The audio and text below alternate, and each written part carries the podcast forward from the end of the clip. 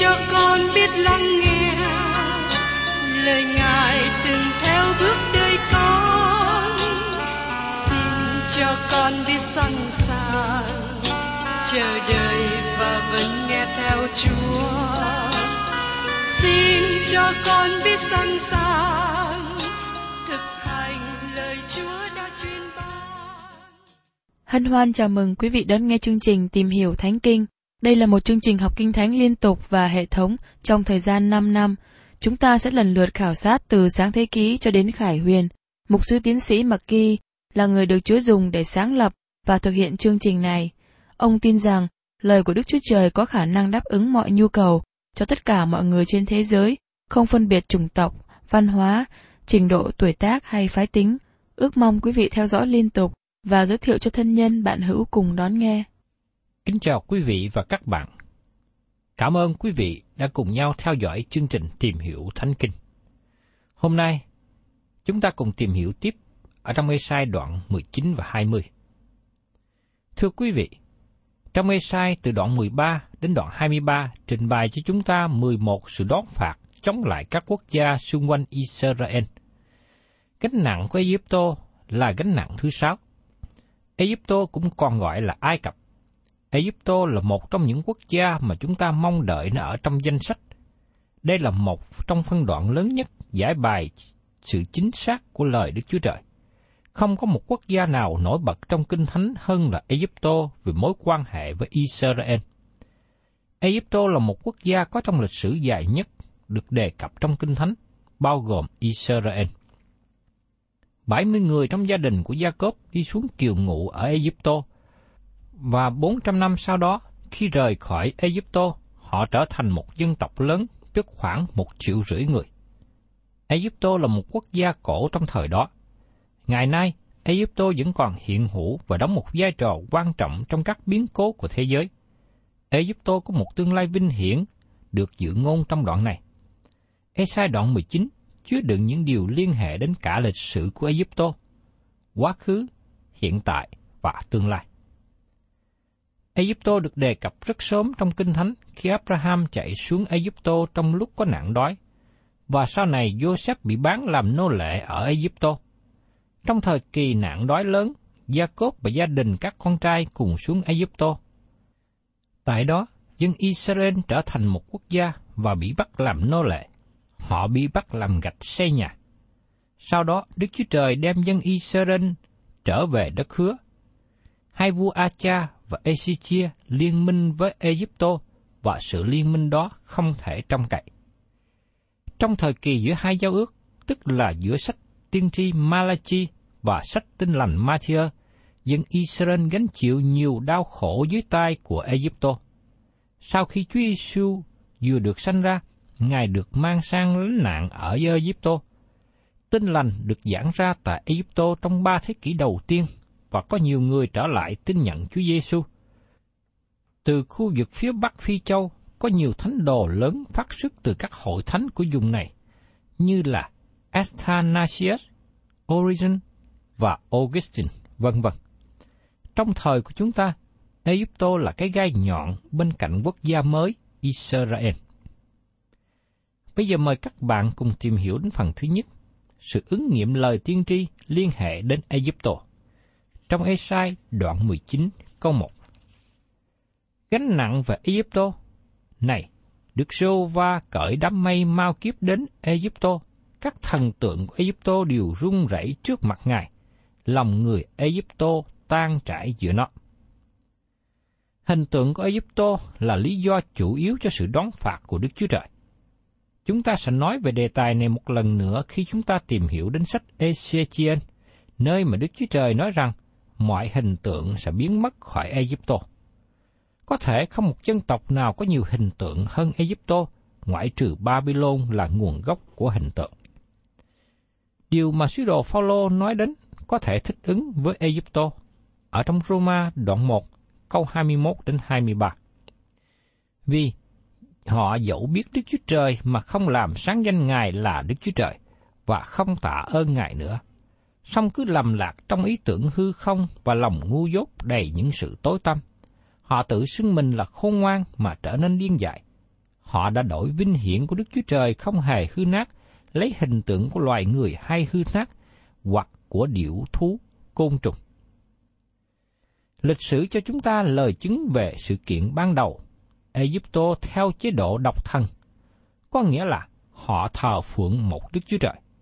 Nhưng từ từ sau đó họ rơi vào việc thờ đủ các hình tượng, bao gồm các tạo vật trên trời, dưới đất.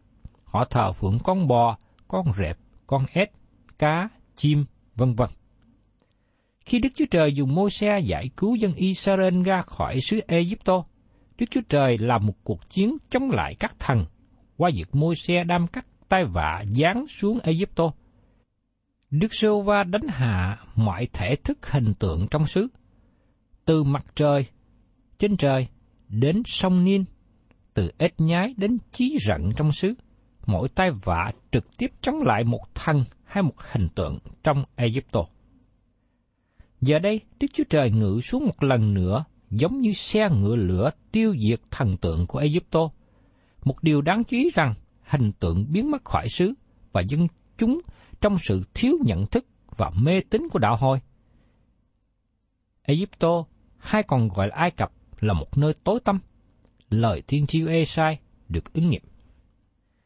Và trong Esai đoạn 19 câu 2 nói tiếp, Ta sẽ xuôi người Egypto đánh người Egypto, anh em nghịch cùng anh em, lân cận nghịch cùng lân cận, thành nghịch cùng thành, nước nghịch cùng nước. Đây là một điều xảy ra trong thời kỳ của Esai khi mà có mấy vua Pharaon cùng nổi lên tranh giành quyền cai trị một xứ rộng lớn, và quân lính không còn thuần phục nữa.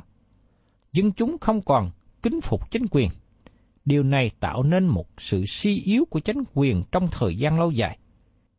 Vì lý do này, nên có một số thành phố lớn như là Thebes và Kenma ở phía trên Egypto và các thành phố lớn ở phía dưới. Và các thành phố này chống nghịch xung đột với nhau. Có những thành phố tách ra như Memphis mà trong Kinh Thánh gọi là thành Nop. Và trong Esai, đoạn 19 câu 3. Tâm thần Egypto sẽ lụng bại giữa nó, ta sẽ phá tan mưu trước nó. Bấy giờ, chúng nó sẽ cầu hỏi các thần tượng cùng thuộc sĩ, kẻ kêu hồn cùng thầy bói. Quốc gia Egypto hãnh diện vì phát triển nhiều hơn các nước khác. Nhiều quốc gia khác thiếu nợ qua sự học hỏi về nền văn minh của Egypto. Nhưng thời kỳ sau đó, Egypto rơi vào việc thờ hình tượng và đi đến chỗ tin vào ma thuật. Chẳng hạn như chúng ta thấy trong thời kỳ của môi xe, các thực sĩ được gọi đến để làm theo pháp lạ mà môi xe đã làm. Họ không phải là người giả dối, nhưng họ thực hiện phép lạ nhờ quyền lực của Satan. Thời gian đến sau đó, quốc gia Egypto rơi xuống đến mức thấp. Và trong Ê-sai đoạn 19 câu 4 nói tiếp, Ta sẽ phó dân Egypto trong tay Chúa hung dữ, và một vua bạo ngược sẽ cai trị chúng nó. Chúa là Đức Sơ Va, dạng quân phán dạng. Chúng ta không biết rõ về việc Egypto bị rơi vào tay Chúa hung dữ này là ai trong lịch sử, bởi vì Egypto bị tấn công và bị xâm chiếm nhiều lần bởi các nước khác nhau và làm cho quốc gia này rơi xuống mức nghèo khó.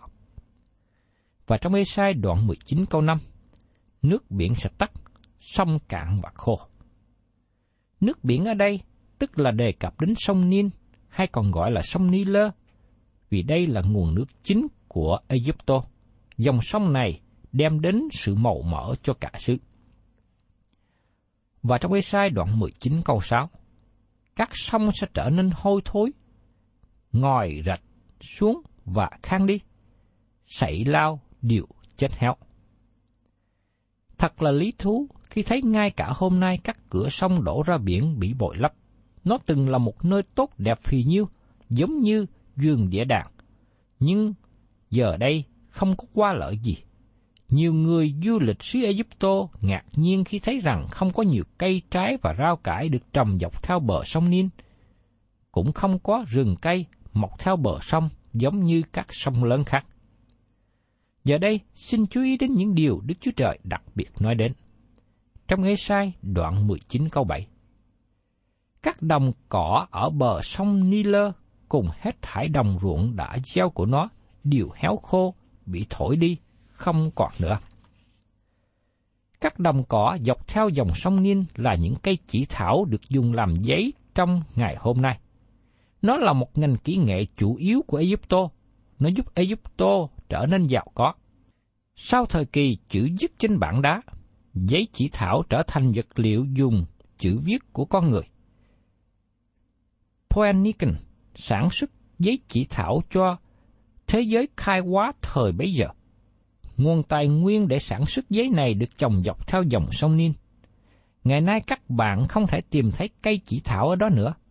Nó không còn được trồng dọc theo bờ sông, nơi người bổn xứ ở.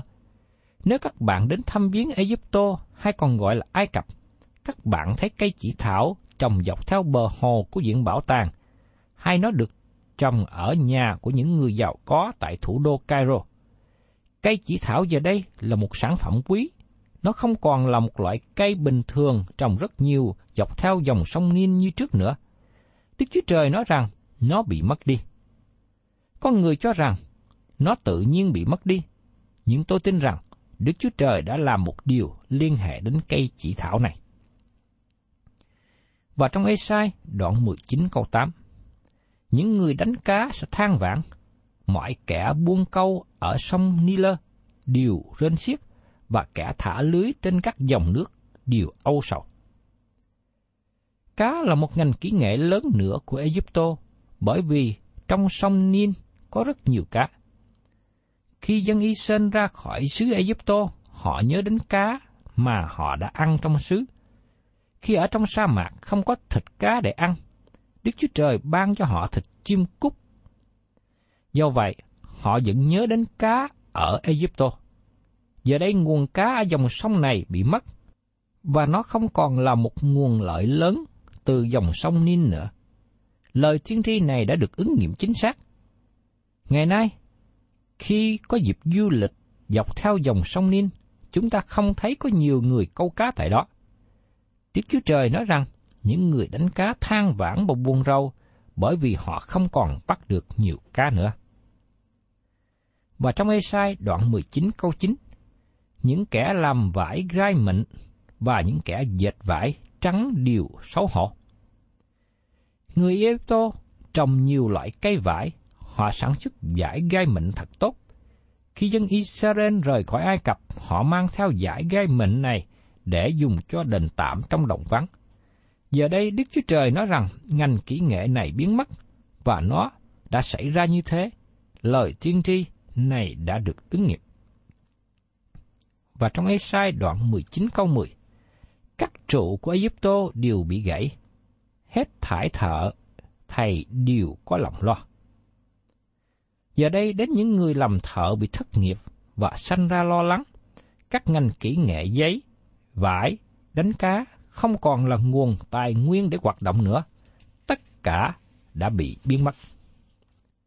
Và trong Ê-sai đoạn 19, câu 11 đến 12, các quan trưởng của Sô An rất đần độn, mưu sĩ rất khôn ngoan của Pharaoh, chỉ bày ra những kế giải khờ. Sao các ngươi nói cùng Pharaoh rằng, tôi là con các bậc hiền triết, con các vua đời xưa? Vậy thì các bậc hiền triết ngươi ở đâu? Các bậc ấy hãy cho ngươi biết đi. Các bậc ấy nên biết Đức Rô Va dạng quân đã định gì về Egypto. Thưa quý vị, có một điều rất lạ xảy ra. Các dòng tộc hoàng gia của pharaon của xứ Egypto cưới gả với nhau trong dòng bà con và anh chị em, cho nên con cháu của họ là những người đần độn.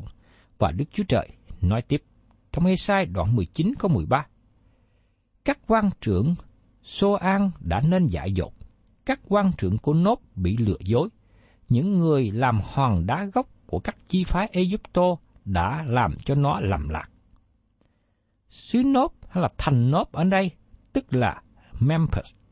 Chúng ta cũng biết câu chuyện về Cleopatra, người Hy Lạp trở thành hoàng hậu của Egypto.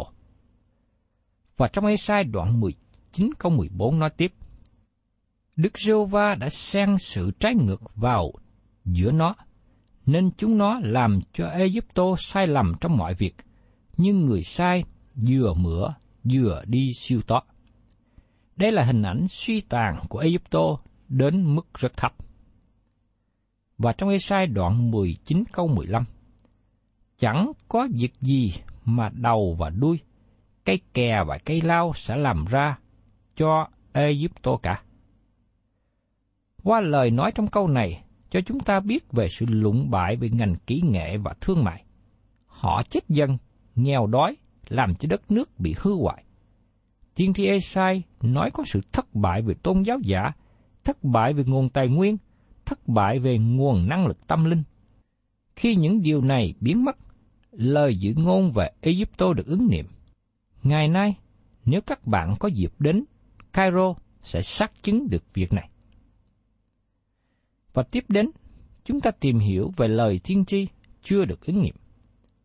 Trong Esai đoạn 19 câu 16 trong ngày đó, người Egypto sẽ giống như đàn bà, thấy tay Đức Sô Va dạng quân dung lên trên mình, thì run rẩy sợ hãi.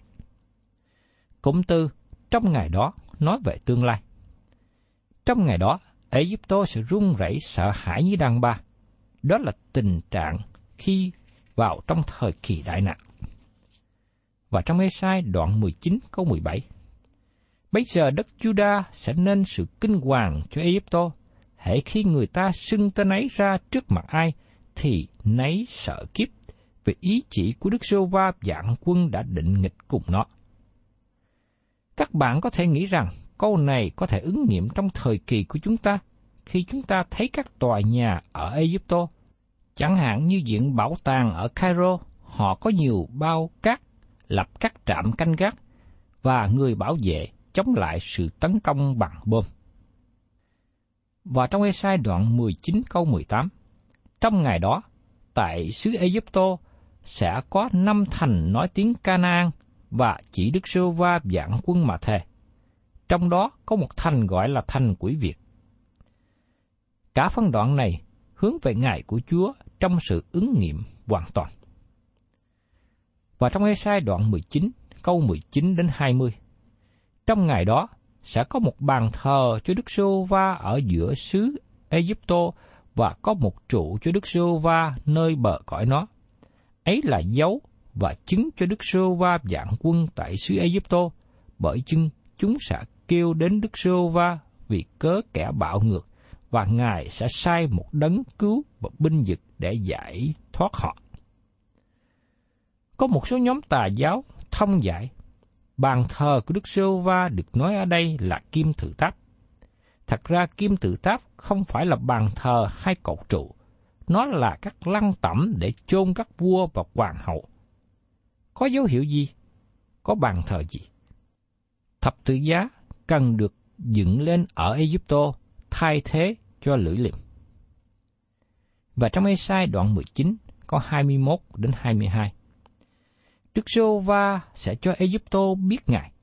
Trong ngày đó, người Egypto sẽ biết Đức giô va ắt họ sẽ dâng hy sinh và của lễ mà thờ phượng Ngài, lại khấn nguyện cùng Đức giô va và hoàng nguyện. Đức giê va sẽ đánh Egypto, đánh rồi lại chữa lành. Họ sẽ trở về cùng Đức giê va Ngài sẽ nghe lời họ cầu nguyện và chữa lành cho. Egypto có một tương lai tươi sáng. Quốc gia này sẽ vào trong sự vui mừng trong nước trời và Israel. Trong thời hiện nay thì điều này hình như khó có thể xảy ra, nhưng chỉ có Đức Chúa Trời mới làm được điều này. Và trong Ê-sai đoạn 19 câu 23, Trong ngày đó, sẽ có con đường cái từ Egypto đến Assyri, người Assyri sẽ đến Egypto, người Egypto sẽ đến Assyri, người Egypto và người Assyri đều cùng nhau thờ phượng Đức Giê-hô-va. Con đường cái này không phải là để cho quân lính đi tấn công, đi đánh giặc, nhưng để cho người ta đến Jerusalem thờ phượng và phục sự Đấng Christ vì Ngài làm vua. Và trong Ê-sai đoạn 19 có 24 và 25.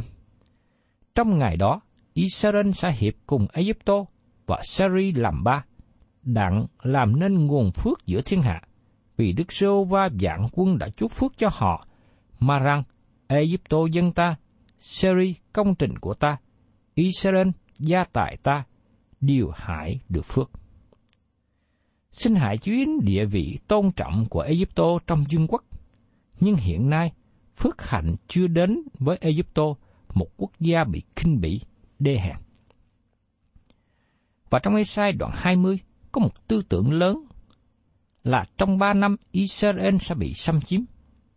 Trong Esai đoạn 19 kết thúc với lời nói về phước hạnh tương lai đến Egypto trong dương quốc một ngàn năm. Và trong đoạn 20 này, chuẩn bị cho những biến cố đến trong tương lai gần, và nó minh chứng lời đáng tin cậy đến từ Esai là tiên tri của Đức Chúa Trời. Trong Esai đoạn 20 câu 1, nhằm năm mà Sa-rôn vua Assyri sai Ta Tân đến Ách Đốt, vây thành và chiếm lấy.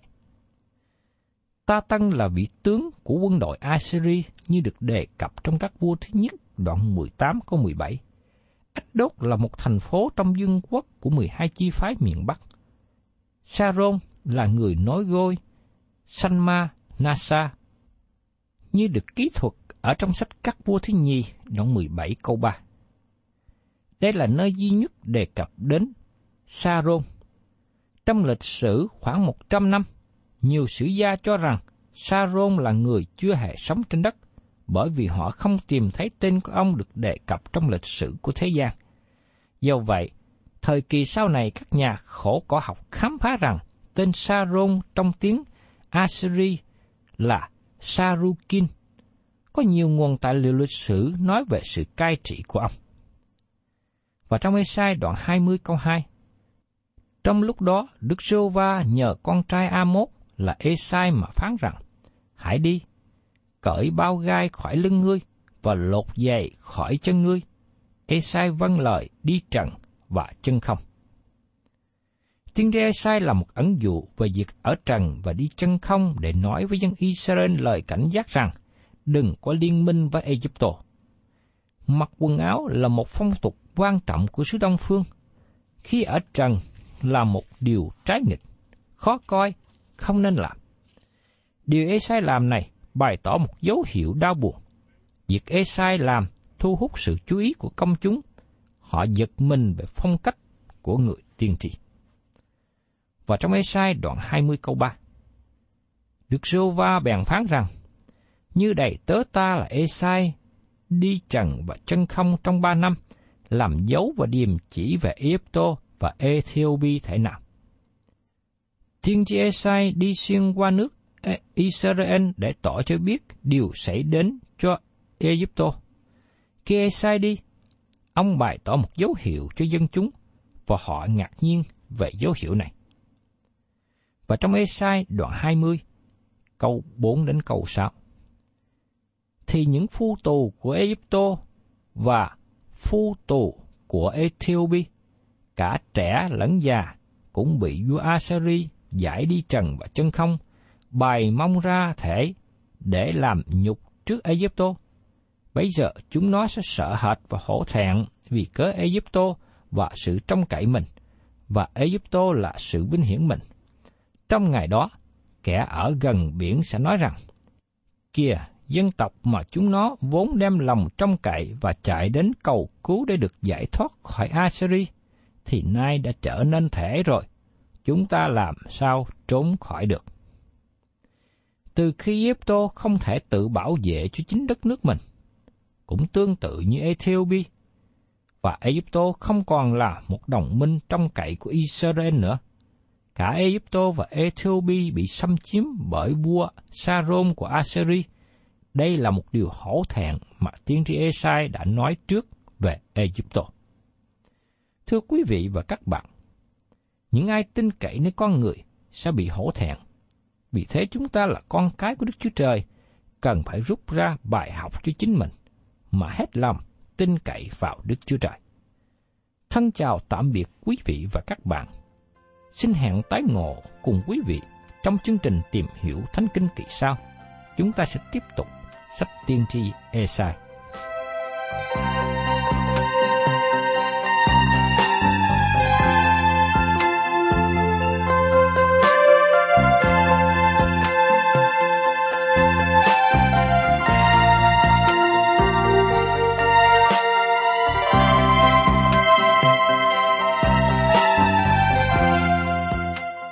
Cảm ơn quý vị đã đón nghe chương trình Tìm hiểu Thánh Kinh.